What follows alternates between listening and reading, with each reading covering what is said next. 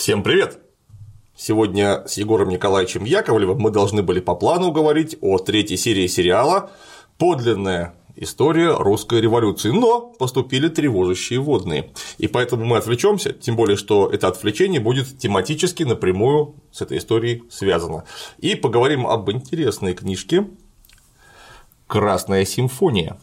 Егор Николаевич, привет. Привет. Да, действительно, а, подлинная история русской революции не только по Первому каналу идет, но и по разным. По многим по, другим. По многим другим каналам, да. Поэтому, а, значит, еще одно проявление подлинной в кавычках русской революции – это, конечно, вот то издание, о котором Клим Саныч сейчас сказал. Значит, предыстория вопроса. А в очередной раз ко мне обратились школьники или студенты младших курсов с сообщением, что происходит что-то непонятное. Преподаватель рассказал им на занятиях, что революция а, и февральская, и октябрьская, обе революции были организованы иностранными банкирами, и есть стопроцентные доказательства. Документальные, Этому, Документальные, конечно, архивные. Вот. Я поинтересовался, что же за доказательства. А, мне сообщили, что это доказательство, это допрос бывшего наркома иностранных дел Украины, известного большевика-интернационалиста Христиана Раковского, который был сделан в НКВД в 1938 году. Вот, и даже а, предоставили выдержки из этого допроса, в которых действительно Христиан Раковский рассказывает э, следователю о том, что революция была устроена на деньги банкиров, и до сих пор банкиры, э, ну точнее не сами банкиры, а финансовая элита, которая стоит за спинами а, банкиров а, до сих пор а, оказывает влияние на политику Советского Союза и вообще на все мировые дела. Ну, на политику Советского Союза то вряд ли она до сих пор оказывает. Ну, до сих пор имеется в виду в 1938 году. В 1938 году, да. Значит, э, ну, текст э, сразу вызывает вопрос о своей публицистичностью, мы дальше будем цитировать. Вот. А взято все это из одной из книг известного писателя на тему истории Арсена Бениковича Мартиросяна, который в основном знаменит работами по биографии Иосифа Виссарионовича Сталина. Вот у него есть пятитомник «200 мифов о Сталине». Вот, в частности, там он цитирует этот допрос. Мне уже эта публикация попадалась когда-то. Значит, дорогие друзья, это знаменитый фейк, который мы сегодня с Клим Санычем и обсудим, дабы школьники и студенты больше нам ничего на эту тему не писали.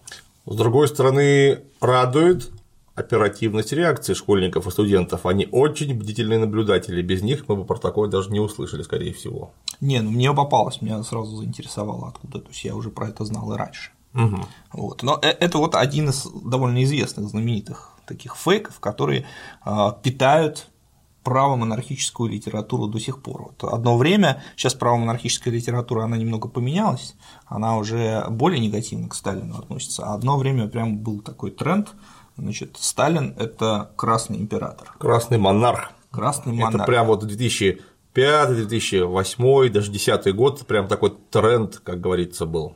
Да, да.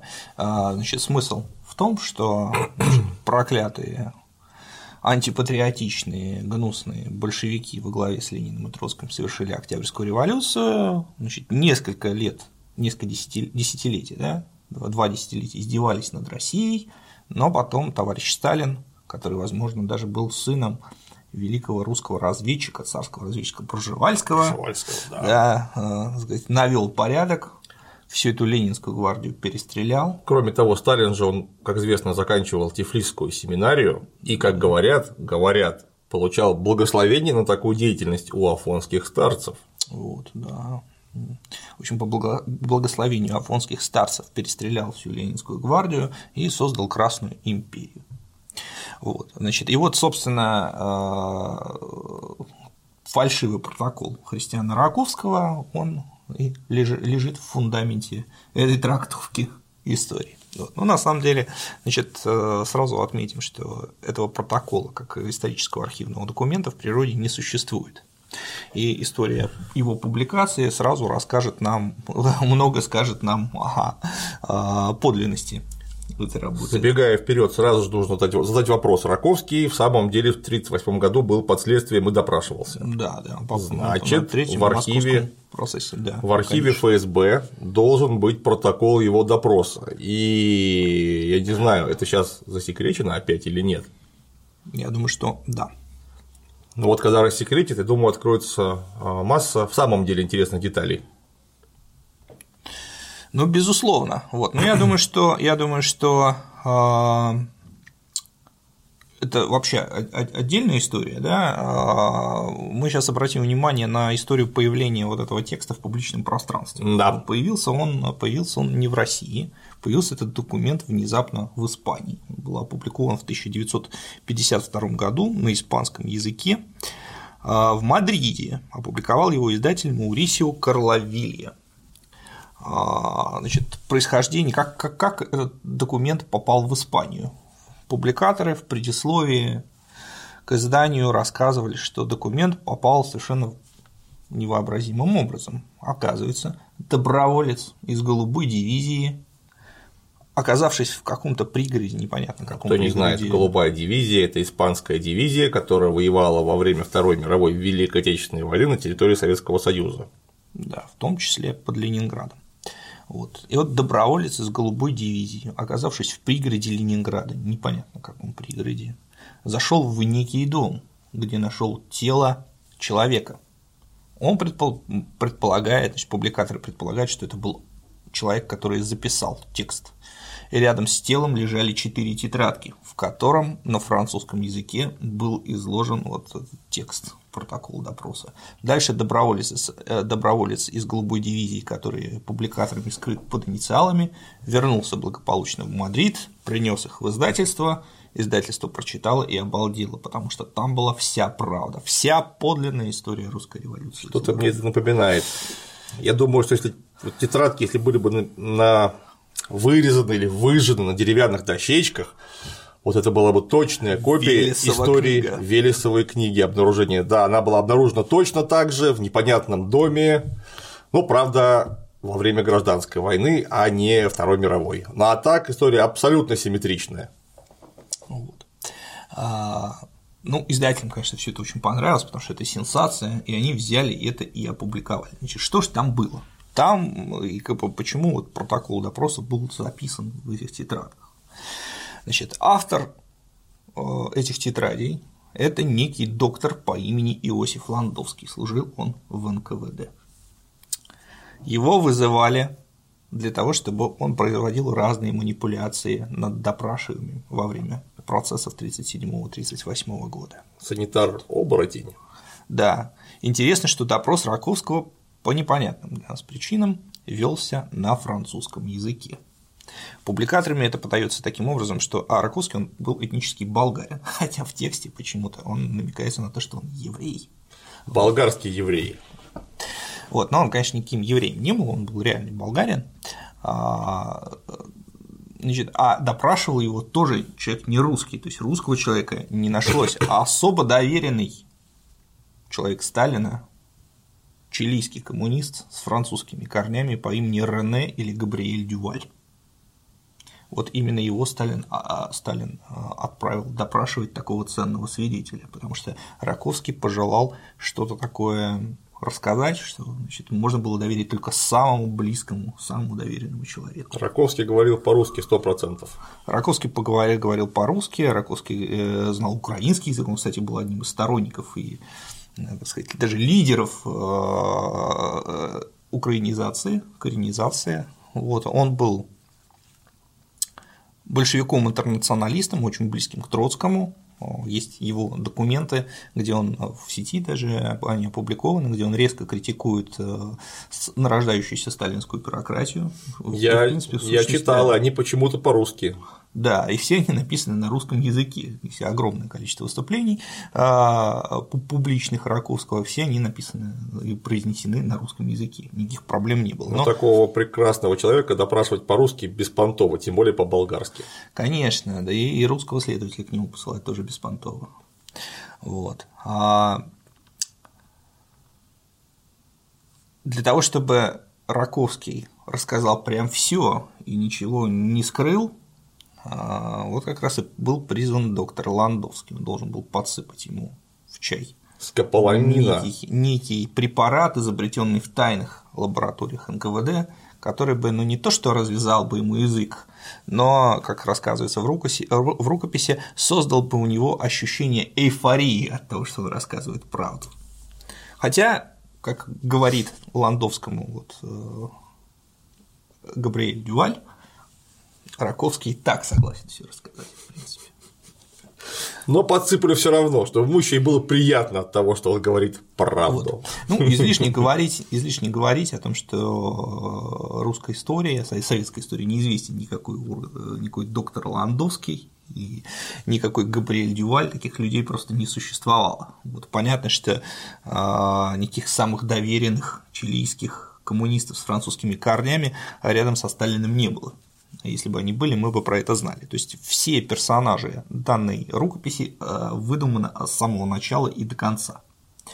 Вот. А, но тем не менее, вот эта рукопись она стала популярной и э, выдержала, как э, пишут источники, уже 12 изданий в самой, Удачно зашло. В самой Испании. А мне сразу вот что интересно. Допустим, все эти люди в самом деле были, просто мы что-то не знаем. Как вышло, что протокол допроса – это секретный документ, между прочим, его кому попало не показывают, и из специальных учреждений выносить их нельзя.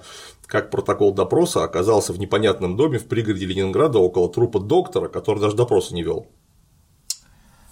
Он записывал. Там говорится о том, что он записывал специально для вот себя. Люди, которые это говорят, они вообще хоть примерно представляют себе, как ведется допрос, кто там может что записывать, Кому можно эти материалы выносить? Или он записывал дома по памяти после этого? Нет, нет, он записывал. Это был, это, значит, допрос, там, там хитро все. Допрос происходил не в здании НКВД. Раковского, для того, чтобы его расслабить, вывезли специально на некую дачу НКВД. Это называется конспиративная квартира. Чтобы он, это прям была дача, это дом отдельный, чтобы он там расслабился, его хорошо кормили, там успокаивали, хорошая обстановка, и все рассказал. Вот. А, то есть режим секретности был снижен для того, чтобы успокоить свидетеля. Вот. Ну, понятно, что это произведение в жанре фэнтези. Вот, и давайте обратимся к тому, что конкретно там рассказывал Раковский. А, вот еще один важный момент, который я забыл. Это просто очень смешно. Значит, э, начинается это произведение рассказом доктора Ландовского про, то, про ужасы сталинских репрессий. Это очень забавно читать. А, значит, здесь рассказывается о том, что раньше его приглашали смотреть на пытки. Вот, смотреть на пытки, и он не понимал смысла Зачем его зовут? При одной лишь только мысли, что меня снова могут послать на Лубянку для присутствия при новой сцене террора, я волнуюсь и дрожу, написано в первом абзаце. Мне стыдно, что я принадлежу к человеческому роду. Как низко пали люди, как низко пал я. Предшествующие строки – это то единственное, что я мог написать спустя пять дней после моего возвращения из здания НКВД на Лубянке при попытке изобразить на бумаге пережитый ужас, нарушая этим хронологический порядок моих записей. Я не мог писать. За эти э, протекшие месяцы я задавал себе тысячу раз один и тот же вопрос. Кто были те люди, которые инкогнито присутствовали при пытке? То есть он рассказывает о том, что значит, были какие-то люди, которые любили приезжать и смотрели я напряг все свои интуитивные и дедуктивные способности. Был ли это Ежов? Это возможно, но я не вижу оснований для того, чтобы ему нужно было скрываться. Официально он несет ответственность, и чувство опасения, которое заставило бы его скрыться, не поддается логическому объяснению. Внимание, вопрос. К какому логическому выводу приходит автор данных строк? Кто же скрывался там? Я затрудняюсь даже представить себе. Ну как, кто у нас младенцев-то ест? Что, лично Сталин, что ли? Лично, конечно. А ему заняться было нечем больше Сталина? Нечем было, абсолютно. Тут абсолютно. надо понять, там есть э, у него даты под всем этим? Вот Это... когда он смотрел на э, терзание? Терзание это 30, 38 э, год. Да, понятно. Лето, лето 38 года. А день не указан. Нет, нет. А, ну зачем? Потому что можно сопоставить журнал посещения Сталина, например, с этим прекрасным текстом и понять, где в это время был Сталин. Да, конечно, вот. Но я думаю, это излишне, потому что и так понятно, что мы даже по, по деталям, которые мы дальше прочтем, а, поймем, что здесь полная фигня написана. Вообще уже забористо. Да, да, забористо. Вот. Но чем интересен допрос Раковского, значит, э, вот они садятся, Дюваль начинает задавать ему вопросы, Раковский э, значит, с самого начала берет быка за рога и пускается в философские дебри, объясняя э, допрашивающему, что такое настоящий марксизм. О. Вот, значит, начинается его заявление с того, что все, что вы знаете о марксизме, это на самом деле не марксизм. Потому что, как говорит э, Раковский, с марксизмом получается точно так же, как с древними эзотерическими религиями. Их приверженцы должны были знать только все самое элементарное и грубое, поскольку у них этим нужно было вызвать веру, то есть то, что абсолютно необходимо как в деле религии, так и в деле революции. И далее Раковский сообщает Дювале, что никаких противоречий в капитализме не существует. То есть противоречие как объективный системный закон капитализма – это выдумка. На самом деле все противоречия создаются искусственно. Будьте уверены, что если бы Маркс верил в то, что коммунизм дойдет до победы только благодаря противоречиям в капитализме, то он ни одного разу никогда бы не упомянул о противоречиях на тысячу страниц своего научного революционного труда. Таков был категорический императив реалистической натуры Маркса, не научный, но революционный. Революционер и конспиратор никогда не разоблачит перед своим противником секрет своего триумфа, никогда не даст информации, он даст ему дезинформацию. То есть вот все, что написано Марксом, это дезинформация. Интересно которая... бы подумать, Маркс, он где э, участвовал в революционной деятельности? Маркс-то революционером не был. Он был именно ученый, публицист, полемист. Философ. И, естественно, ученый философ в первую очередь. Вот. Почему Маркс обманывает всех? Почему Маркс обманывает из тактических соображений насчет происхождения противоречий в капитализме? Маркс знал, как они создавались, как обострялись и как дело доходило до создания всеобщей анархии в капиталистическом производстве, предшествующей триумфу коммунистической революции. Он знал, что это произойдет, ибо знал тех, кто их создает. Ух ты! Ну, следователь НКВД просто обалдел значит, от таких а, откровений. откровений но э, текст составлен так, что постепенно он начинает понимать, что Раковский прав. Значит, основной смысл э, выступления Раковского в данном тексте заключается в том, что э, на самом деле все противоречия капитализма создавались искусственно э, неким финансовым интернационалом. По ряду, впрямую это не говорится, но по ряду намеков про некую расу, которая стоит за всем этим, становится понятно, что речь идет, конечно же, о евреях. Ну а кто же еще? Вот. Вот опять же интересно, когда такое читают и воспринимают это с доверием, надо же понимать, что противоречие капитализма – это противоречие, которое родились задолго до глобализации оного капитализма в конце XIX века. Вот противоречия, которые имелись, э, например, в прекапиталистических предприятиях Голландии в XVI веке. И... Будет, это есть. Есть. Мы дойдем. Прекрасно. Да, уже тогда все. Ты думал, ты думал тут это срезать Раковского. Так, так. Но нет. Я тут с логикой вижу большие проблемы. Может быть, небольшие, но проблемы точно совершенно.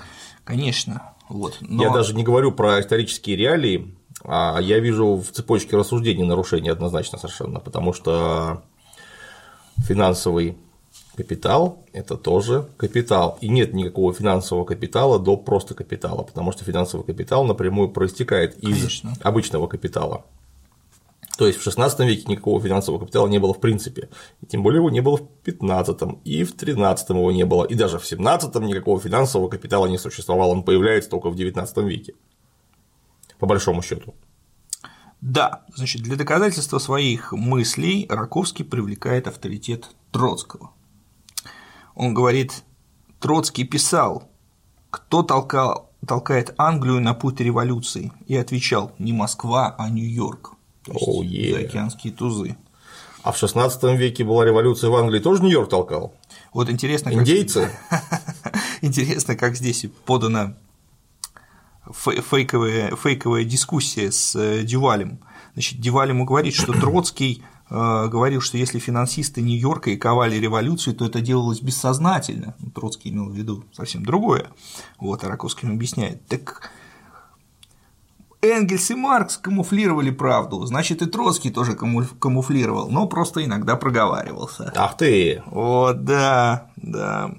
Тут, прошу прощения, Егор Николаевич, надо же сразу сказать, что такое финансовый капитал. Об этом все забывают всегда. Ну, не все, но многие. Финансовый капитал – это сращение банковского капитала и промышленного капитала. Если этого сращения нет, то никакого финансового капитала нет. Просто представляют себе финансовый капитал в виде огромной горы денег, потому что думают, что финансы и капитал – это одно и то же. Но и финансовый капитал – это такая огромная гора денег, и хозяин этой горы может кому-нибудь их ловко подсунуть и что-нибудь эдакое вымутить. Это не так. Дальше а, Раковский переходит к истории русской революции. Вот как раз. Да, да, к подлинной.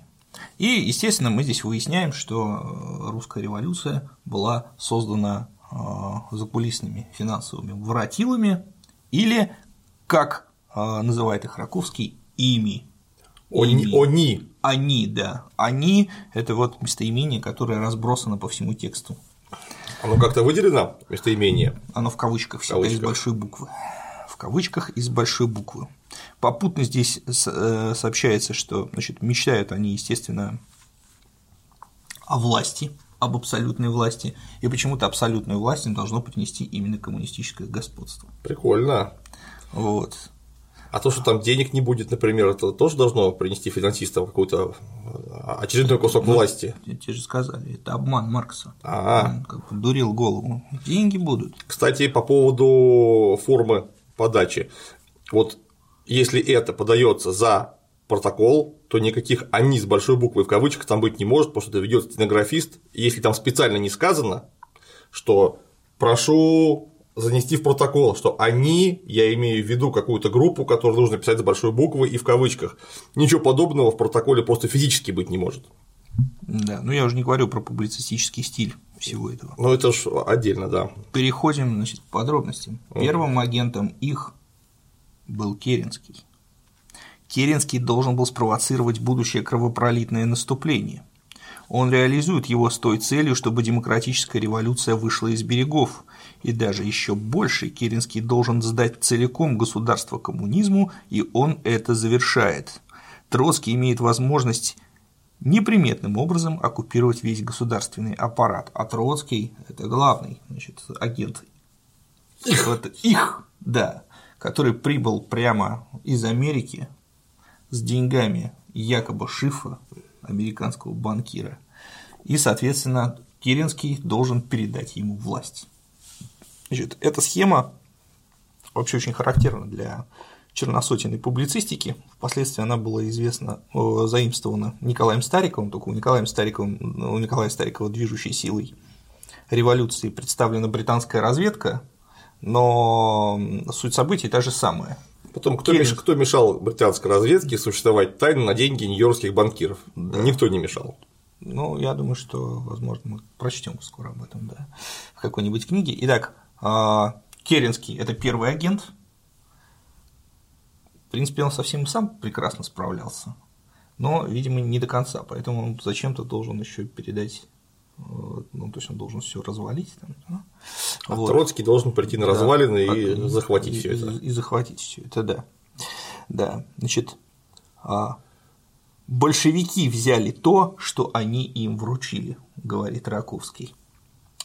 Следователь от этого обалдевает и спрашивает, вы осмеливаетесь говорить, что Керенский был сообщником Ленина?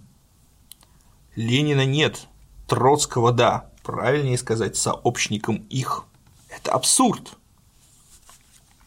Знаете ли вы, кто финансировал Октябрьскую революцию? Ее финансировали они, в частности, через тех же самых банкиров, которые финансировали Японию и революцию в 1905 году, а именно через Якова Шифа и братьев Варбургов. Значит, а, упоминание здесь якобы Шифа не случайно. Яков Шиф – это значит, стародавний комплекс всей правомонархической русской эмиграции, а, который стал известен в годы русско-японской войны. Значит, когда он э, проявил себя как главный ненавистник э, Российской империи за океаном, главный враг русского царизма, и эту свою позицию подтвердил активным участием в финансировании Японии перед и в годы русско-японской войны.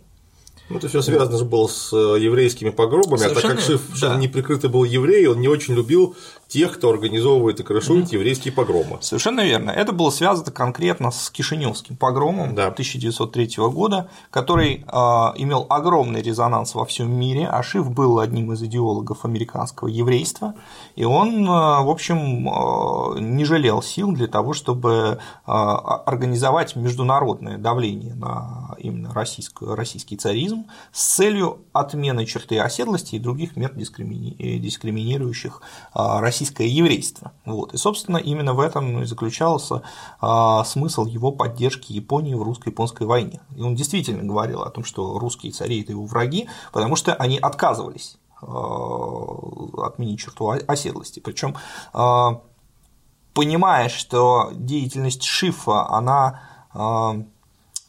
негативным образом сказывается на имидже э, российской монархии в мире, а, э, в Петербурге предполагались, э, разрабатывались планы как-то Шифу милости, ведь был план приглашения, например, его в Россию, вот. А, но еврей не мог выезжать в Россию, он мог выезжать официально, он мог приехать только по специальному приглашению. А Шиф отказался ехать по специальному приглашению, он сказал, отменяйте эту меру, и я въеду на общих основаниях. Вот, это стало причиной, по которой с Шифом все-таки соглашение не состоялось. Вот, и он и в дальнейшем не скрывал своего негативного отношения к царской монархии, но э, никаких данных о том, что он финансировал революцию, нет.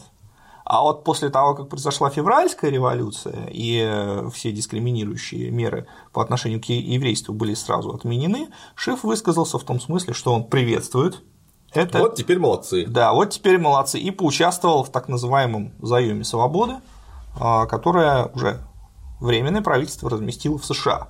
Вот. Что касается его участия в Октябрьской революции, про это нет вообще никаких данных. Известно только то, что когда из правомонархической среды поползли слухи, что и это тоже на деньги Шифа, потому что там всем заправляют евреи, а евреев может только, значит, главный еврей из-за океана спонсировать, Шиф э, неоднократно публично отрицал какое бы то ни было свое участие в а, а, а, там, октябрьских и последующих событиях. То есть мы практически ничего не знаем э, о, о том, что Шиф, чем Шиф мог бы помочь, например, Красной армии во время гражданской войны там, и так далее. Просто где следы вот. этой помощи, вот конкретно хотелось бы видеть. Да, следов этой помощи в принципе нету. То есть э, э, невозможно провести какие-то параллели между деятельностью Шифа после 17 года и победой Красной армии в гражданской войне, например да, то есть э, никаких э, крупных займов э, советскому правительству ШИФ не давал, вот, никак не помогал международной поддержкой, никогда не поддерживал никакие просоветские организации в США, а наоборот, он резко негативно отзывался, то есть он был готов сотрудничать там, с февралистами, наверное, нашел бы общий язык с буржуазно-демократической республикой, если бы она а, в России существовало, вот, но с большевиками ему точно было не по пути.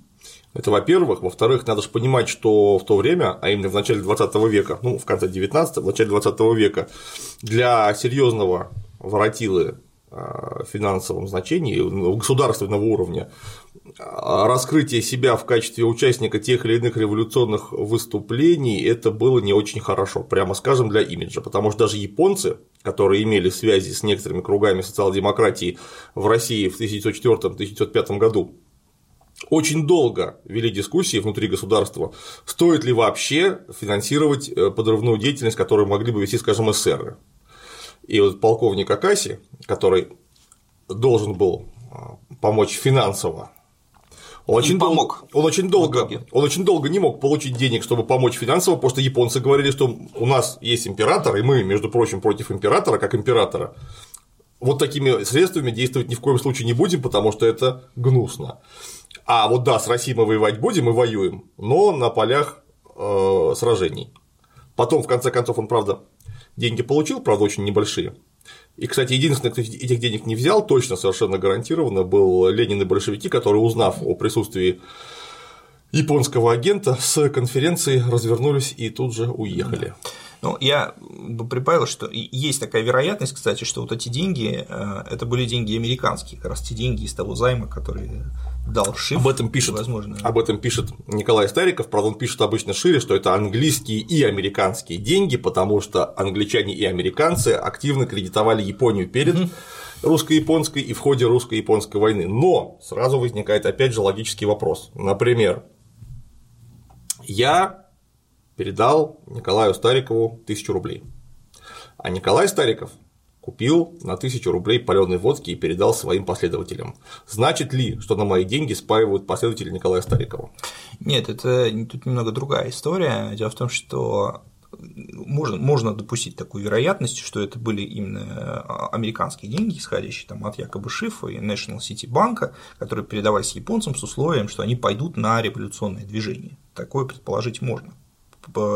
Есть об этом, в частности, указание на, в мемуарах Савенкова. Он говорит, что Конец Илиакус, который был главным да. агентом а, социал-демократии, такой финский социал-демократ и националист, яростный ненавистник России, который мечтал о независимости Финляндии и, в общем, заметным был достаточно персонажем в социал-демократическом движении именно он, в общем, получал да. деньги с, с той стороны, и, и когда он получил вот этот транш, он объявил, что на самом деле это американские деньги, которые значит, выданы по условию, что они будут разделены там, между разными партиями. В итоге они достались э, значит, эсерам, финским националистам, грузинским националистам и э, партии Дашнакцутюн. То есть армянским. А, да, армянам, да.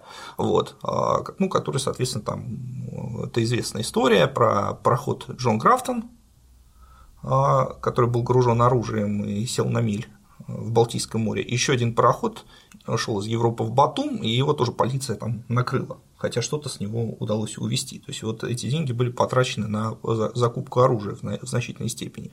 Вот. То есть можно допустить, что вот этот транш, который это правда происходило уже а, в конце, в самом конце 1905 года. Значит, можно предположить, что это были американские деньги. Я, например, это допускаю. Вот. Вполне возможно, что японцы были сознательной прокладкой. Вот. Другое дело, что, конечно, э, нельзя сказать, что э, революция была устроена там японцами Нет, или конечно. американцами. Во-первых, этих денег бы не хватило ни в коем случае. Вот. Есть хорошая книга историка Павлова под названием «Японские деньги для русской революции», вот, и он там делает очень… Да, есть такая книжка. Да, да он, он там, там делает правильный вывод, правильно формулирует, о том, что к концу войны японцы поняли, что можно подкупить отдельных революционеров, но нельзя подкупить революцию, она все равно, все равно будет развиваться по своим законам. Главное, мне вот во всей этой истории не очень понятно, вот категорически я не могу понять, нафига это было американцам, зачем это могло нужно быть японцам, я могу понять, ну там подрывная деятельность в тылу, диверсии, террористические акты, это все дестабилизирует тыл. Это важно во время войны. Американцы-то тут какой, какой большой профит. Ну, я могу объяснить, то есть, э, насколько я это понимаю, потому что деньги, деньги шли. Э, э, что, что происходило в США? То есть были две силы, которые заявили о себе активно как, как противники царской монархии в этот момент. Это Якоб Шиф и National City Bank, который возглавлял Джеймс Стилман, да. А, родственник э, Рокфеллера, Standard Oil. То есть предшествовала всей этой истории, э, всей этой истории предшествовал скандал, связанный с э, допуском Standard Oil к нефтяным месторождениям Апшерона когда э, финансовый агент Российской империи Рудковский в 1902 году встречался с э, Стилманом, и Стилман поставил ему фактически ультиматум, то есть через него поставил фактически ультиматум Российской империи, что если не будет э, стандарт не будет допущен к нефтяным месторождениям Обширона, то, соответственно, российский ну, National City Bank выступит в качестве финансиста Японии. И вот донесение Рудковского находится у нас здесь в российском государстве государственном историческом архиве, я его читал, и он там прямо пишет, что э, значит, Стилман на это намекал, и, скорее всего, речь идет именно о деньгах на войну для Японии. Вот. Но э, Витте, которому Рудковский это э, сообщение адресовал, он никак не отреагировал. То есть Россия проигнорировала, можно сказать. Поэтому в значительной степени можно считать, что да, и в чем заключался, в чем заключалась интрига. Дело в том, что у Стандарт Oil была идея в этот момент строительства транскитайской железной дороги, а Россия, мы знаем, заканчивала строительство Транссибирской железнодорожной магистрали, и здесь возникала капиталистическая конкуренция по, проникновению в, по, по освоению Дальнего Востока. То есть это была конкуренция не только между Россией и Японией, но и конкуренция между Россией и Америкой, и Россией и Standard Oil. Вот. И здесь, возможно, конечно, были э, вот эти капиталистические игры с целью торпедировать э, э, российские планы по освоению Маньчжурии и Дальнего Востока вообще. Вот, поэтому я вполне допускаю, что там могли быть американские деньги. Это со стороны вот, National City Bank. Это абсолютно не значит, что там, революция произошла из-за того, что были выделены эти деньги. Вот. Но эти деньги были одним из факторов, которые тоже надо учитывать в описании системной картины. Не, ну безусловно. Просто опять же, вот всегда, когда говорим о февральских событиях, мы все смотрим на города, где происходили какие-то яркие, масштабные или не очень масштабные мероприятия, но революция происходила не в городах, это было движение в первую очередь крестьянской массы, которую профинансировать было невозможно, и мы точно знаем по донесениям третьего отделения, что волновались в первую очередь так получилось. Э, села и деревни, где не было вообще не было никакой пропаганды. Это правда, да.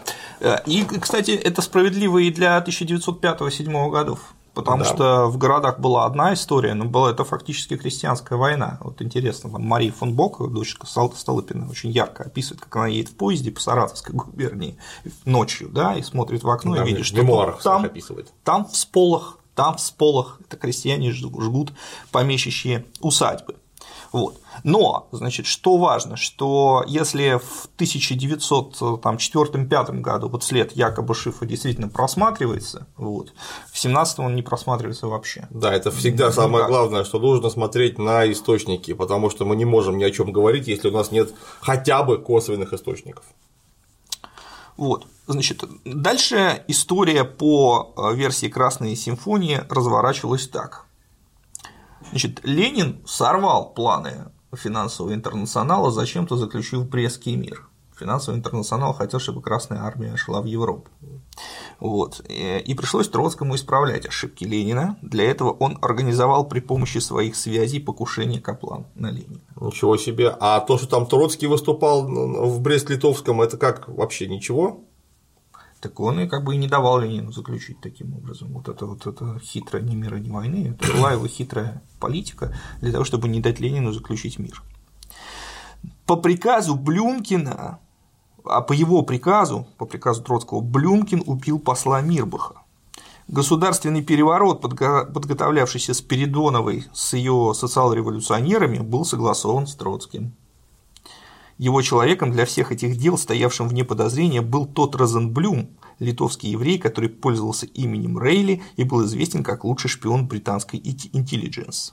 На самом деле это был человек от них. От них. Ну, честно говоря, э, вот эта вот э, репутация Сиднея Рейли как лучшего шпиона она существует только на Западе. Конечно. Потому что если посмотреть на историю этого человека беспристрастно, то, в общем-то, Сидни Рейли провалил вообще все, что только можно. Вообще, все, все операции, которые ему поручались, все провалено. Если он был агент их, то они очень плохо подходили к кадрам, потому что Сидни Релли это Просто... его, его репутация скорее билетристическая, чем реальная. Ну, Сэм Нил его в кино сыграл. О, да. Да, да. Но вообще, конечно, а, Сидни Релли – это человек, который, э, в общем, не, не выполнил ни одного задания успешно. То есть ему не удалось вообще ничего. Напомню, что они, видимо, с капитаном Фрэнсисом Кроме планировали осуществить э, государственный переворот в э, Петрограде, вот, и я рассказывал об этом в роликах про заговор послов, в ролике про заговор послов, вот, но ничего у них не получилось, они были разоблачены ЧК, и, в общем-то, на этом вся, все вся деятельность и закончилась, да. Поэтому тут какие-то неубедительные э, авансы ему раздаются. И как Троцкий приказал что-то Блюмкину, интересно, они же были в разных партиях. Это тоже был человек от них. Ага. Благодаря гражданской войне мы отказались от конспиративных террористических методов и представилась возможность держать в наших руках реальные силы государства, поскольку Троцкий сделался организатором и начальником советской армии. До этого армия беспрерывно отступала перед белыми, и территория СССР уменьшалась до размеров прежнего московского княжества. Да, Троцкий, конечно, не назвал бы наверняка ситуацию 1918 года, то есть страну в 1918 году СССР. Это точно. Ой, Троцкий, Раковский. Ра- не, не назвал. Ра- Раковский, да и Троцкий бы тоже не, не назвал. Да он, кстати говоря, стал наркомом по обороне. Это же буквально сразу после того, как после Брестского мира, да. И в это время-то никто еще никуда не отступал, а когда начали отступать, Троцкий как раз всем орулил. Так-то, если по хронологии. Да, да, все именно так. До того он был наркомом иностранным, э, иностранных дел, как сейчас сказали, министр иностранных дел, и сразу после этого он стал наркомом обороны. Но тут, как по мановению волшебной палочки, она начинает побеждать. Как вы думаете, почему? Денег дали? Посредством магии или по случайности? Я вам скажу, когда Троцкий взял на себя высшее командование Красной Армии, то он таким образом уже имел в своих руках силы, необходимые для захвата власти. Что ж не захватил? Непонятно. Непонятно совершенно, да. Гражданская война укрепляет позиции Троцкого для перехвата власти у Ленина. Так оно и было, вне сомнения. Старому революционеру можно было уже умереть, будучи прославленным. Это про Ленина. Если он остался в живых после Каплан, то он не вышел живым после тайного Смотри, какая формулировочка. После тайного процесса для насильственного прекращения его жизни, которому он был подвергнут. Охренеть. Охренеть, вот это развернули. Это вот его болезнь, видимо, это Троцкий подстроил или Нет, они? Ну, ты видишь, ну, Троцкий – это человек их, да. вот, поэтому, поэтому это он подстроил, да. Но ты просто, я, мы потом коснемся возможного автора, у меня вообще есть сомнение, что он хорошо говорил по-русски. А, после тайного процесса для насильственного прекращения его жизни, которому он был подвергнут. Сразу хочется сказать словами профессора Преображенского, кто на ком стоял, выражайтесь яснее. Вот. Значит, но э, потом неожиданно появился Сталин, который э, все планы Троцкого и их нарушил и начал отстреливать вот эту так называемую Ленинскую гвардию. Ну, Сталин-то появился не совсем внезапно. Сталин уже к тому времени довольно давно находился где-то там около власти, он Но ну, там на всякий случай был. Они его не замечали. Не замечали. А вот не то, что, например, он был э, наркомом по национальностям, Им это, это неинтересно было, это понятно. Фигня, это не их уровень.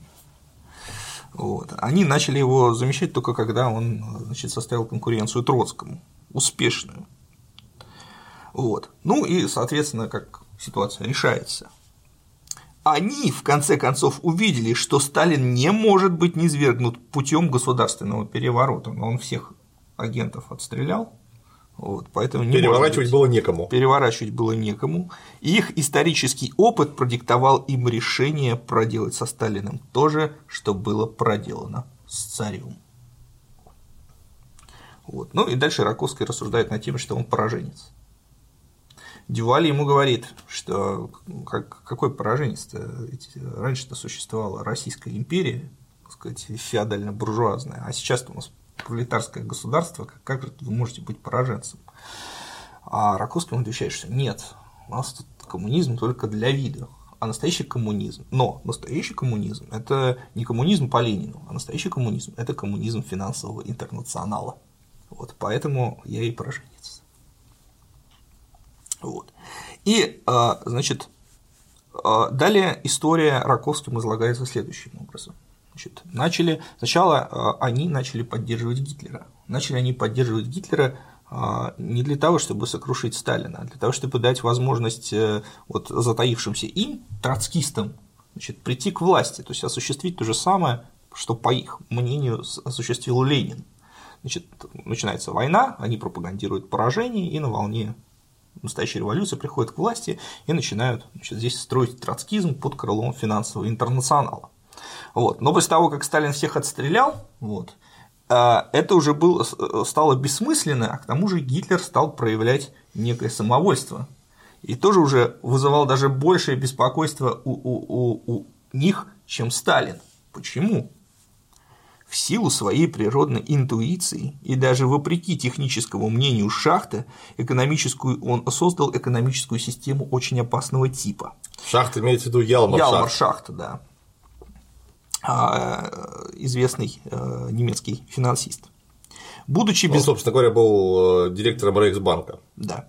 Будучи безграмотным во всех экономических теориях и подчиняясь только необходимости, Гитлер устранил, подобно тому, как мы сделали это в СССР, частный и интернациональный капитал. Ничего себе. Громкий смех, мне кажется, надо вот на этом месте как бы за кадром громкий смех включить. Громкий смех. То есть вот это вот Фар... Фарбен Индустри, Круп, Герман Герингверки, это все были нифига не финансовые структуры, не структуры финансового капитала, это просто и были настоящие структуры финансового капитала, вот как они есть, это финансовый капитал в чистом его виде можно привести блестящий, на мой взгляд, пример, что после, сразу после того, как была а, завоевана Польша, сразу же там а, образовались совместные немецко-американские предприятия, в которых акции были разделены примерно пополам. То есть в завоеванную нацистами Польшу вошел не только немецкий капитал, но и американский, и британский, и французский,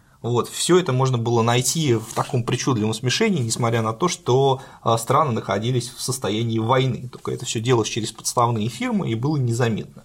Ну, естественно. Вот, если посмотреть внимательно на пристально на фирму Opel, вдруг выяснится, что она всю дорогу принадлежала General Motors в известной своей части. Не помню да. точно, какой-то процент был акций, но контрольный пакет акций находился у General Motors. На эту тему надо сделать отдельную программу. Да. Это очень интересно там распутать, что кому принадлежало. Скажу даже, что Гитлеру благоприятствовало счастье, он почти что не имел золота и поэтому не впал в искушение создать золотой стандарт, поскольку он располагал только полной денежной гарантией техники и колоссальной работы немцев, то его золотым вкладом стали техника и работа, нечто настолько вполне контрреволюционное, что, как вы уже видите, он как бы при помощи волшебства радикально устранил безработицу среди более чем 7 миллионов техников и рабочих. Опять не очень по-русски написано. Да вообще. Значит, а, Габриэль Дюваль говорит, что безработица была устранена благодаря ускоренному перевооружению. Вот, Раковский ему отвечает, что дает ваше вооружение? Если Гитлер дошел до этого вопреки всем окружающим его буржуазным экономистам, то он был бы способен при отсутствии опасности войны применить свою систему и к мирной продукции. Вот так вот. Ну, значит, здесь снова можно включить смех, да, потому что понятно, что а, гитлеровская система, она базировалась а на ограблении, сначала это было ограбление еврейского населения, потом это было ограбление тех стран, которые, а, в которые входили немецкие войска, плюс иностранные кредиты, которые развивали военную промышленность Германии. Вот, и развивали ее совершенно определенными конкретными целями для возрождения немецкой военной машины для сокрушения угрозы коммунизма. Да причем все это было оформлено политически напрямую, потому что союзники по Антанте на момент 1933-1938 года были настолько мощнее Гитлера, что они могли бы просто его прихлопнуть. Однако ремилитаризация э, Рурской области, аншлюз Австрии, ловкий раздел Чехии. Как-то все на это смотрели вот так вот. Хотя даже еще во время французской кампании генерала Гитлера говорили, что мы настолько слабее Франции и Англии, что это ничем хорошим не кончится, хотя всем известно, чем это кончилось в итоге. Да, Поэтому очень странно все это читать, непонятно на кого это, ну то есть понятно на самом деле на кого это может быть рассчитано. Ну кто не, не понимает, то, что сейчас сказал Егор Николаевич, вот этот путь, который прошел Гитлер с 1933 года и дальше, это путь нормального капиталистического развития, с самого его начала просто многократно ускоренный в рамках одной страны. Потому что весь капитализм развивается именно так. Сначала это ограбление собственного населения, потом, если удачно все пошло, это колонизация окружающих территорий и прямое их ограбление, а впоследствии экономическая эксплуатация. Вот. Ну а потом свертывание в монополистический капитал уже интернациональный. В общем, возрождение национализма в Европе – это уже повод для войны. Это главный, угу. главный повод для войны. Причем здесь уже положительной стороной выступает Гитлер, потому что он возрождает буржуазное национальное государство. А мы помним, что буржуазное национальное государство в трактовке Раковского это очень-очень опасно, это очень-очень плохо для них. Вот. А вообще, как бы нам подразумевается, что это очень-очень хорошо. Вот. И в этой парадигме уже э, Гитлер предстает в общем-то, в общем и целом положительным персонажем, а значит, Сталин предстоит и так и сяк, потому что значит, там намекается на то, что вот эти они все равно существуют в России, и после смерти Сталина они выйдут из подполья, значит, возьмут власть в свои руки.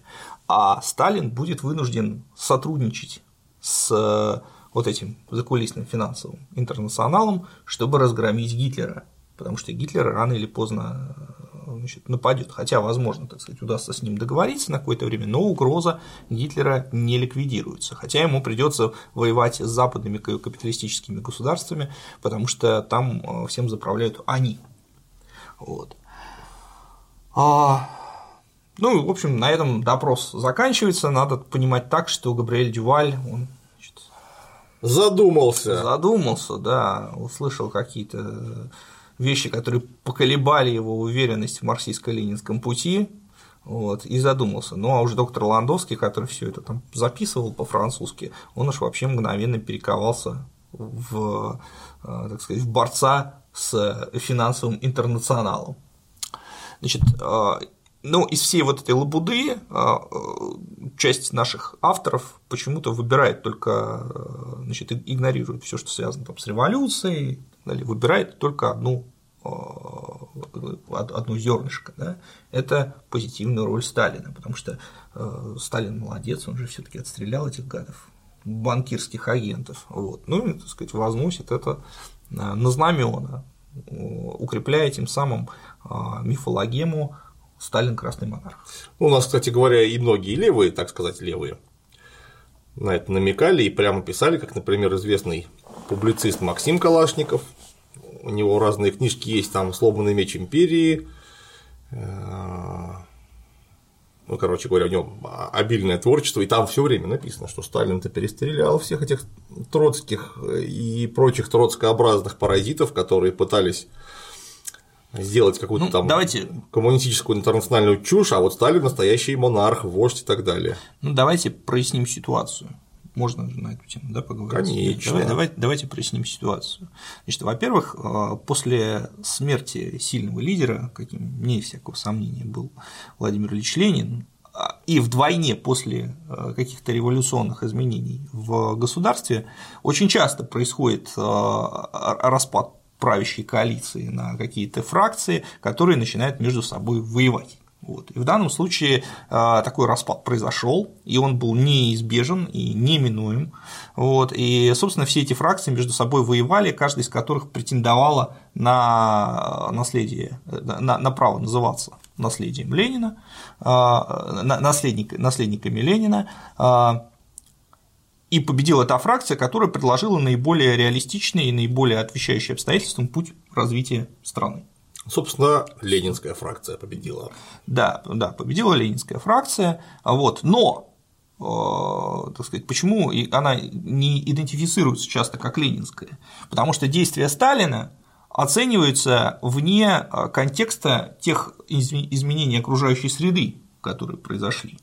Вот. Очень часто говорится о том, что Ленин был сторонником мировой революции, а Сталин – это вот действительно сторонник построения социализма в одной стране. При этом игнорируется тот факт, что и сам Ленин чутко и мудро реагировал на изменения окружающей среды. Если мы возьмем, например, ситуацию 1918 года, лето, да, мятеж левых эсеров, то неожиданно выяснится, что левые эсеры как раз выступали за мировую революцию Конечно. путем э, продолжения войны и даже попытались Советскую Россию втравить в эту войну путем убийства Мирбаха, о котором здесь было сказано. А Ленин говорил, нет, не мировая революция, а мир и строительство социализма в отдельно взятой стране. Вот. Так получается, что а, Ленин был сталинцем, что ли? Но на самом деле Сталин был, Сталин был ленинцем. Они были один ленинцем, другой сталинцем. Да. Если люди, которые в самом деле не на словах, а реально уважают Сталина, вот из этих вот что правых, что левых публицистов и их почитателей, Надо понимать, что в таком случае Сталина-то уважать не за что, если развить их логику до конца.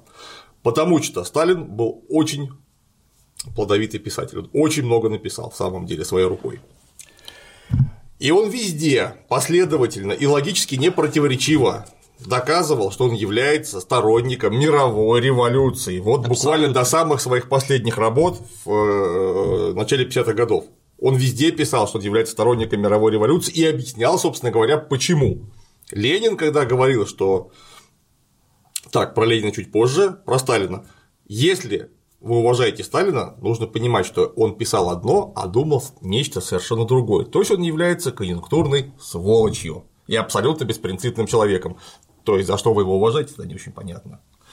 А если вы признаете, что он все-таки принципиальный человек, то давайте посмотрите, что приписал ваш принципиальный человек. А он писал, что он является сторонником мировой революции, потому что и Ленин, и его прямой последователь и ученик, о чем он сам говорил неоднократно, Сталин, говорили, что это не построение социализма в отдельно взятой стране просто так, а это момент становления мировой революции, потому что, как это полагали наивные начетники марксисты в начале 20 века, что вот, значит, революция раз и произойдет везде.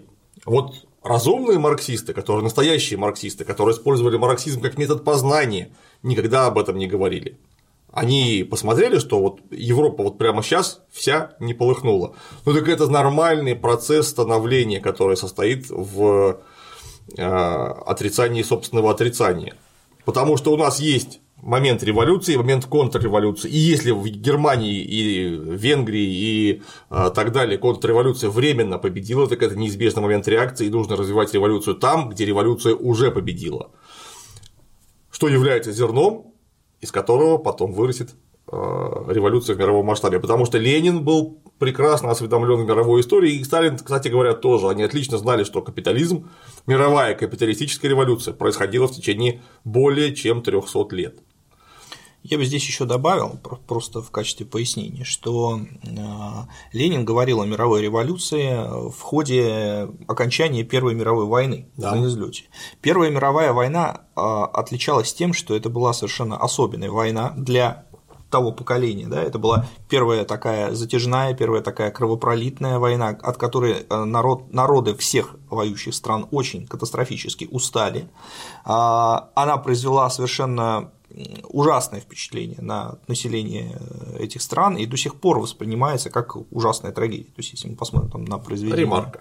Ну, хотя бы ремарка, да, да, да даже на современные какие-то произведения, там, на сериалы, которые снимаются там, в, в, в Америке, в Англии, там, во Франции, э, везде это вот это ужасающее впечатление от войны, от, э, оно прослеживается. При первое применение газов, вот эти окопные сидения многодневные, многомесячные, а, и постепенно по ходу войны э, к людям стало приходить сознание, что у этой войны есть виновник. И этот виновник – капитализм. И если свергнуть капитализм, то не будет больше таких ужасных войн, а, и воцарится спокойная, мирная, счастливая жизнь. И поэтому антикапиталистическое движение во всех странах Европы в этот момент было очень сильным, потому что преступление капитализма, вот эта война, она была перед глазами. И именно этим было, были вызваны вполне справедливые желания, вполне справедливые э, надежды Ленина на мировую революцию. И революционные ситуации действительно складывались, но победила революция только в России. Хотя реально произошла она и в Германии, в Венгрии, в Австрии, да, и э, отчасти там, в Финляндии, э, там везде были гражданские войны, которые только в России закончились победы революции, в Европе это была контрреволюция, но тем не менее э, Ленин имел основание полагать, что революция может в этот момент победить и не только в России. Ну, шансы были на это, безусловно. Да, да, шансы на это были. Вот. А вот, например, в 30-е годы никаких э, революционных ситуаций в Европе уже не было. И поэтому а, ну, а любой марксист э, прекрасно понимает, что невозможно осуществить революцию искусственным образом. Конечно. Она нет. немедленно возревает пот... сама. Да, она возревает сама, она искусственным образом потерпит поражение и дискредитирует саму идею. Вот. Поэтому никакого искусственного насаждения революции в европейских странах марксист Сталин осуществить не мог и предполагать не мог. Он об этом прямо писал, кстати говоря, Сталин. Что... Да, писал и говорил что э, если у вас нет революционной ситуации, то есть противоречия капитала еще не вошли в ту фазу, из которой вызрет революционный класс, значит, пока никакой революции у вас не будет. Да, совершенно, совершенно верно. Поэтому говорить, что Ленин в 1917-18 году был сторонником мировой революции, а Сталин в 1937-1938 году а, был сторонником Красной империи, и не замечать контекста, это абсолютно не научный подход. Ну, это просто неразумно. Какой там научный подход? И даже если вы не являетесь ученым, то можно просто взять, почитать конкретно, что писал по этому поводу Ленин, Сталин и посмотреть большую советскую энциклопедию касательно того, что происходило вокруг. Этого будет достаточно для формирования непротиворечивой картины, как я думаю. Да. Ну, вернемся к Красной симфонии. Да. Значит, э, сразу скажем, что вообще всегда, когда я встречаю в каком-то подозрительном тексте имя якобы Шифа, это звоночек. Да, это звоночек, что где-то рядом надо искать правомонархическую русскую иммиграцию. Потому что, как я уже сказал, имя якобы Шифа было идеей фикс э, вот этих правомонархических кругов. Любимые мною, неоднократно называемые в этой студии имена Бориса Бразоля, Григория Шварца Бастунича, они все, так сказать, перепевают эти старые мотивы, которые а, на самом деле а, появились в черносотенных кругах сразу после русско-японской войны. То есть вот участие якобы Шифа в антирусской кампании на Западе в этот момент, оно очень сильную травму нанесло этим черносотенным кругам. И на самом деле еще, может быть, не лучшим образом сказался, сказалось на судьбе русского еврейства вот, потому что ну, э, контрреволюция фактически победила, да, началась Столыпинская реакция, и в этот момент черносотенцы получили возможность для развития своих антисемитских идей. Вот. И, собственно, вот э, этот текст, он тоже, хоть и там косвенным, скрытым образом, но тоже пронизан антисемитизмом. Уже одно то, что тут Раковского выдают за еврея, хотя он был болгарином. Вот. Это... Да, и здесь намекается, что вот эти персонажи, которые финансовый интернационал составляют, они-то тоже принадлежат к известной нации. К известной расе, как-то да. тут используется слово раса, это тоже очень интересно. Вот. А, значит, я стал изучать происхождение этого текста, и обнаружил, что этот текст очень быстро был переведен на русский и английский языки. А, значит, и переводчиком значился некий русский иммигрант Георгий Кнупфер. Георгий Кнупфер а, персонаж истории неизвестный, но потом я понял, в чем секрет. На самом деле. Перевели имя неправильно или транслитерировали? Э, не, не, да, неправильный перевод с английского на русский. Э, на самом деле в России его фамилия всегда писалась как Кнюпфер и более известен его отец, даже э, Морец или Маврикий Кнюпфер, который был капитаном первого ранга, потом воевал в Белой северо-западной армии. Ну, если а, это и... в России, то, конечно, Морец. У нас имя Маврикий было не шибко распространено в начале 20 века. Ну, он немецкого происхождения, видишь, а вот сына уже называли э, Георгий Маврикич угу. в эмиграции. Вот, вот э, Морец Кнюпфер эмигрировал, жил в Лондоне, после поражения Белого дела, а, ну, соответственно, там же воспитывался его сын. И в начале 40-х годов Георгий э, Маврикиевич стал руководителем Высшего монархического совета. Тут же, наверное, где-то рядом семейство Кирилловичей, Романовых должно бы появиться. Семейство, семейство Кириллович, а вот семейство Кирилловичей, оно как раз находится в Мадриде. О, да. Вот, неизвестное, не, не да, значит, семейство Кирилловичей после, ну, сначала оно было в Германии, э, Кирилл Владимирович сначала уехал туда со своей супругой и оказал там поддержку молодой нарождающейся национал-социалистической партии, как известно. Да, а потом Кирилловичи действительно перебрались в Мадрид, где Кирилл Владимир, э, Владимир Кириллович, Владимир сын. сын а, великого князя Кирилла Владимировича, который возложил на себя титул императора в изгнании, да, а, он женился на женщине по имени Леонида э, Багратион Мухранская, которая была ужас разведена.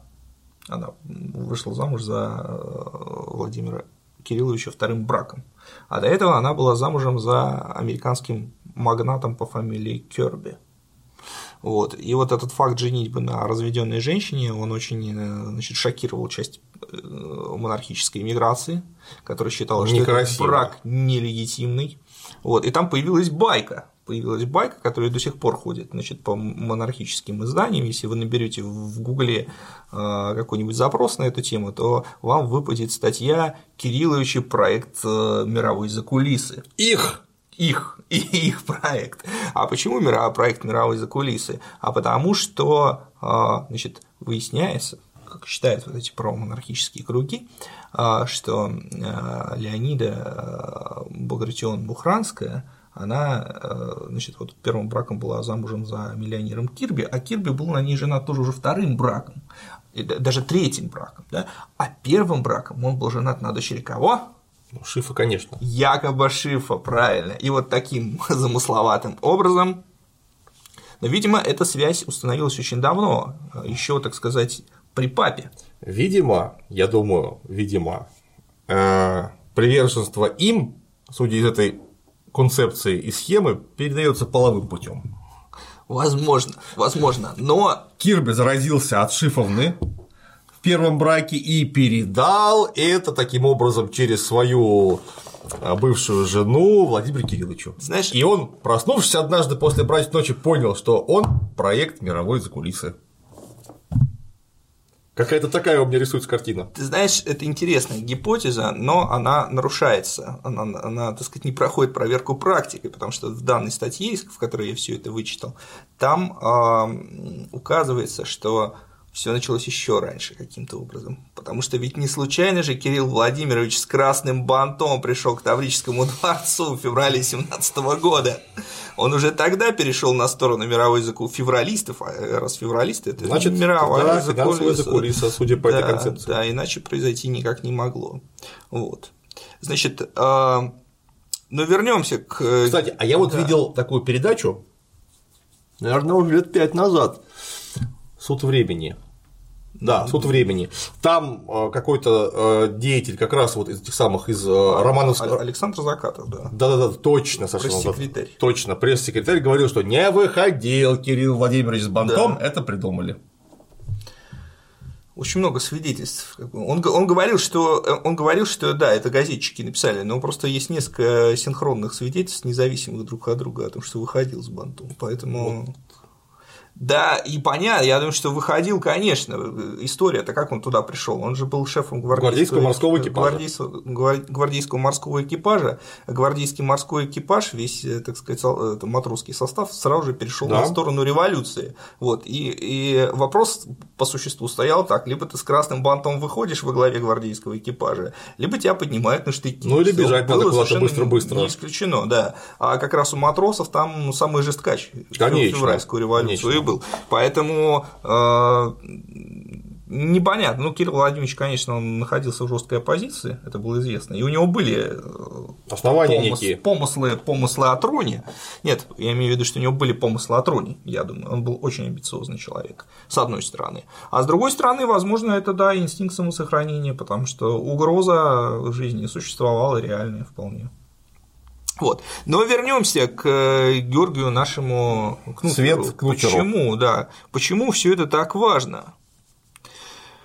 А потому что, во-первых, Георгий Кнутер, ну это объяснимо, он издавался очень много в том же самом, он тоже был писателем и публицистом, как выясняется, и издавался он в том же самом издательстве Маурисио Карловили, но дело не в этом, а в том, что конкретно он там издавал. А издавал он произведения значит, на ту же самую тематику про финансовый интернационал и его козни.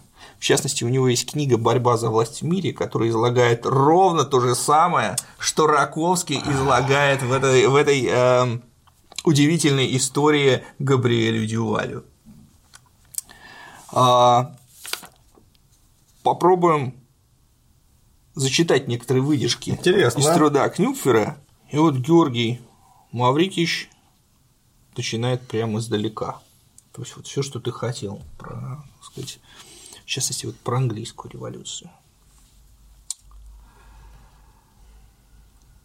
А нет, сначала про голландскую. Но она была раньше, хронологически. Да, да, она была раньше, да. Первый впервые заговорщикам, вождям международного капитала, имевшего в то время свой центр в Голландии, удалось уничтожить христианский монархический строй с королем Божьей милостью, при котором люди жили преимущественно религиозными понятиями и целями, хотя и в уже ослабленном виде из-за протестантизма страны. Православной России это удалось только через 250 лет. Кромвель не был просто изолированным англо-шотландским явлением – он был деятелем целой сети, работающей по всей Европе на средства и по указке финансового интернационала. Даже в России были проявления этого влияния. Сейчас Основная... из-под стола появляется тень Андрея Ильича Фурсова. Прям незамедлительно. Он то же самое говорит. Так он тут-то и прочитал. А, Он же его и цитирует, как я выяснил. Да. Да. Офигеть. Даже в России были проявления этого влияния. Основная задача заключалась в убийстве помазанника Божьего в условиях, в которых народ как будто несет ответственность, и монарх как будто повинен в антинародных намерениях и действиях, в тирании. Монарх повинен в тирании. Как предположить такое возможно? Не, никак. Не, абсолютно. По тому же рецепту и теми же силами проводились и другие революции, в частности французская и русская. Причем во всех названных странах не было тирании, и народ жил материально хорошо. Да, обалдеть. Ну, во Франции где-то в самом деле народ жил не, несколько лучше, чем в России. А вот в России народ в целом жил не очень хорошо. Мы об этом рассказывали усилиями Егора Николаевича, Бориса Витальевича Юлина и Клима Александровича Жукова. Вот за этим самым столом в том числе. Да. Следующая и столь же важная задача английских революционеров заключалась в передаче контроля над государством и народом представителям и агентам заговорщиков. Пока правил Кромвель, задача была решена, но английская левая диктатура пала, и наследник замученного Карла I, его сын Карл II, вернулся в атмосфере неописуемого народного восторга в 1660 году. Однако заговорщики точно знали, что и как они делают, тогда как король, правительство и общество в целом не имели никакого понятия. Так потом было везде, Революции отчасти удавались потому, что стоящие у власти не понимали, что им угрожает и что надо делать для предотвращения опасности. Таким образом, в Англии после падения Кромвеля захватчики власти пошли по другому пути. Вместо прямого захвата власти они решили взять полноту фактической власти, оставляя ее видимость существующему государству и правительству. Этот маневр был блестяще задуман и проведен, и столь удался, что позже эта денежная власть распространилась потом на весь мир. Вот так вот. А как это у них получилось, интересно, вот в Голландии, например? Я очень неплохо знаю историю Священной Римской империи Второго Рейха. Нет, Первого Рейха, получается. Первого, да, Первого Рейха, получается, да. И как-то я не очень понимаю. Вот у нас был король Филипп Габсбург, который управлял в том числе и Нидерландами. А, где там эти самые заговорщики-то сложились? Нидерланды – это была часть Бургундии, которая попала вообще в орбиту Испании через посредство Германии конкретно семейства Габсбургов в начале XVI века. А точнее, в конце 15 века, после того, как дочка Карла Смелого, после его безвременной гибели в 1477 году на поле битвы при Нанси, удачно выскочила замуж за будущего императора Максимилиана I Габсбурга. У них родился сын Филипп, которого назвали Филипп Красивый, потому что он был красивый. И вот Филипп, так, да, понятно, бургундская принцесса принесла германскому императору Бургундию, то есть Нидерланды и Бельгию в том числе. Ну, Бельгия в то время входила в состав э, этой самой территории общей. А потом стала Бельгией, как раз после э, войны за независимость в Нидерландах.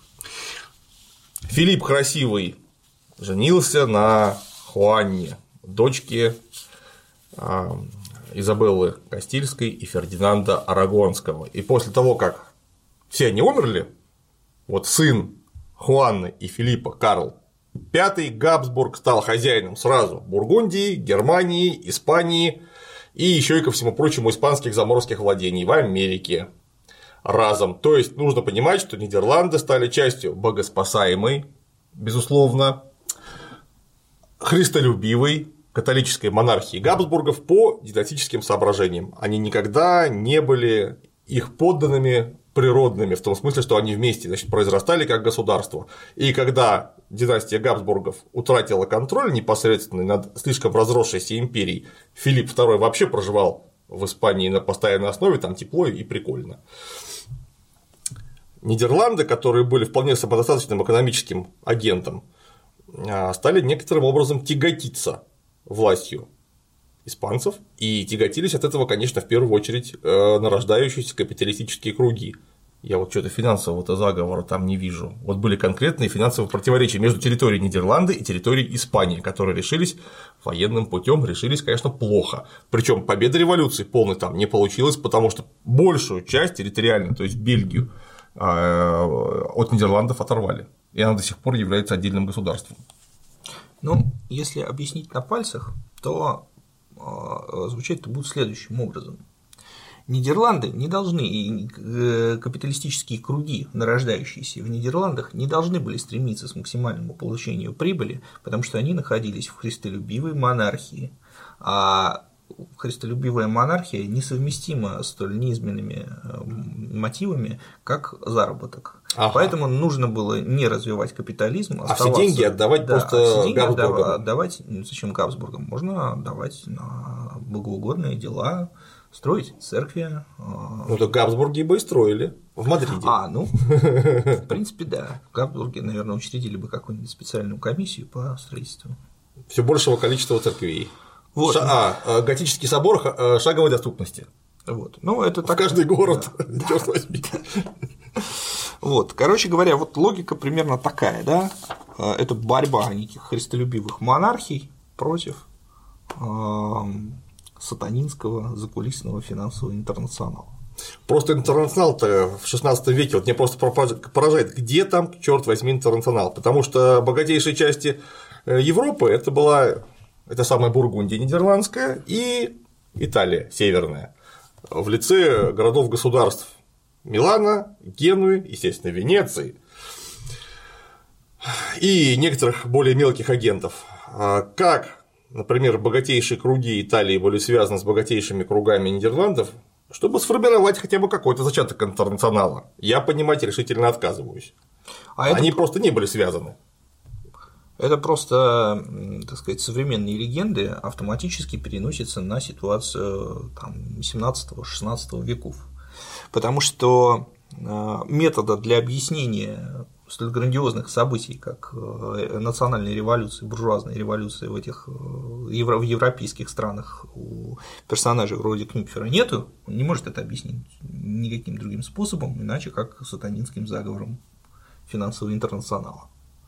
Вот. А доказательств для этого не нужно. Мы же видим, что так и христолюбивые, да, христолюбивые, христолюбивые монархии пали. Одна за другой. Они пали одна за другой. Совершенно явно, что это не само собой произошло, а как это могло произойти? Только в результате заговора. Вот так они мыслят. Значит.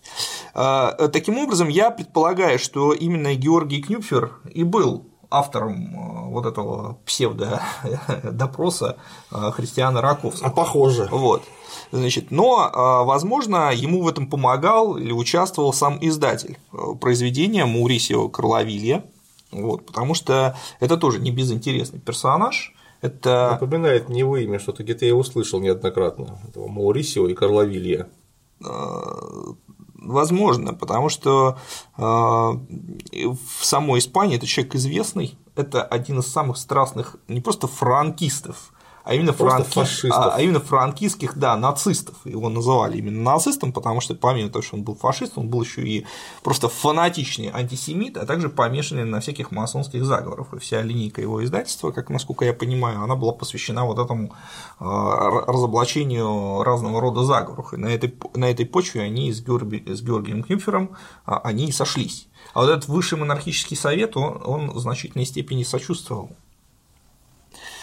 Адольфу Гитлеру и всем его действиям. Вот, поэтому, что, собственно, видно из откровений Раковского, который, Это видно, у, которого, да. у которого, так сказать, Гитлер становится не таким уж и плохим. Причем а, там еще есть пассаж, я просто уже не стал его читать, там еще есть пассаж, в котором говорится, намекается, что, значит, э, что еще роднит сталинский СССР, пусть даже сталинский СССР и финансовый интернационал – это ненависть к христианству, а вот Гитлер Нормально к христианству относился. Нормально к христианству относился, да.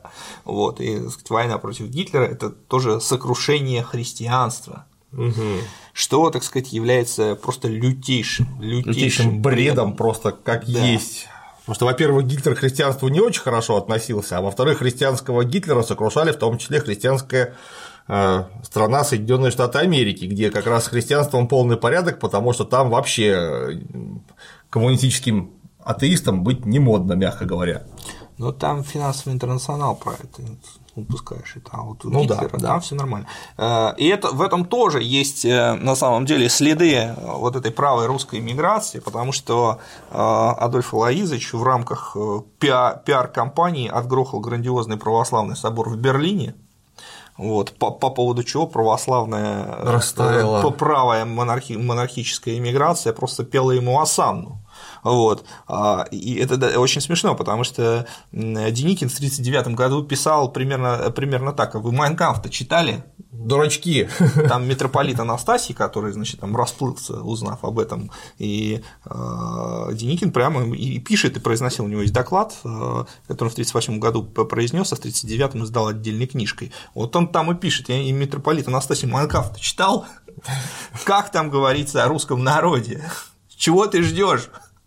Вот, то есть это было понятно даже Деникину и, в принципе, наиболее прозорливым э, русским иммигрантам, пусть даже и сказать, негативно настроенным Советскому, к Советскому Союзу. Вот. Но что касается вот этой, вот этой правой иммиграции, она была просто ослеплена ослеплена, и она в Гитлере видела и защитника христианства, и ожидала от него восстановления России, и, в общем, даже и после поражения э, нацизма, там, взятия Берлина, вот эти какие-то симпатии и фантазии на тему Гитлера спасителя и защитника христианских ценностей, э, борца с э, мировой плу- плутократией и, значит, жидобольшевизмом, все эти иллюзии, они все равно оставались, и вот это одна из, э, э, одно из ярких свидетельств тому.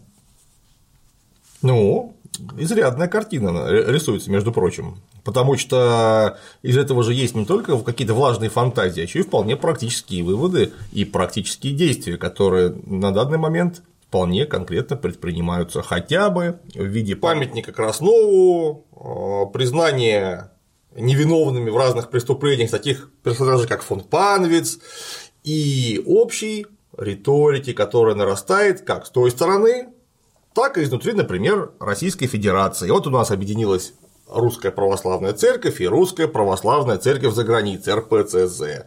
Что мы получили в итоге? Мы получили за один день, прославили 1140 святых, что вообще в христианской практике немыслимая цифра, такого не было никогда. Ну, среди которых оказались э, среди этих самых святых масса интересных персонажей, например, представители Псковской православной миссии, которые прямо сотрудничали с нацистами и, пользуясь нарушением тайны исповеди, прямо стучали на заключенных, которых они исповедовали, православных заключенных. И там тоже оказались пострадавшие, вы понимаете, за веру, ну и так далее. А это же прям вот оно вот прямо отсюда вырастает. Вот мы так вот сейчас с Егором Николаевичем смеемся, потому что в самом деле местами очень смешно и даже забавно. А последствия и практические действия, которые из этого следуют, Так вот, это они уже- самые не смешные. Это уже в учебном процессе. Это в учебном процессе. Я сто процентов Да, даю, то, что, что это не, не единственный, не единственный случай такого рода. А У меня был а, год назад случай, когда мне писали по поводу того, что значит, Ленин вывозил золотой запас туда к американским банкирам. Это у Валентина Катасонова написано, вот, а ссылается он, внимание, на Игоря Бунича. Офигеть. Вот. И Ну, Игорь Бунич это такой э, резон с другой фамилией, который прот- проторезон. проторезон, который писал такую же ахинею, на которую вообще ни один серьезный историк никогда ссылаться не будет, но только в виде хохма, если что. Посмотрите, что а вот такие еще были концепции, как у Бунича и Резуна, внимание, такая-то страница. Только в таком смысле.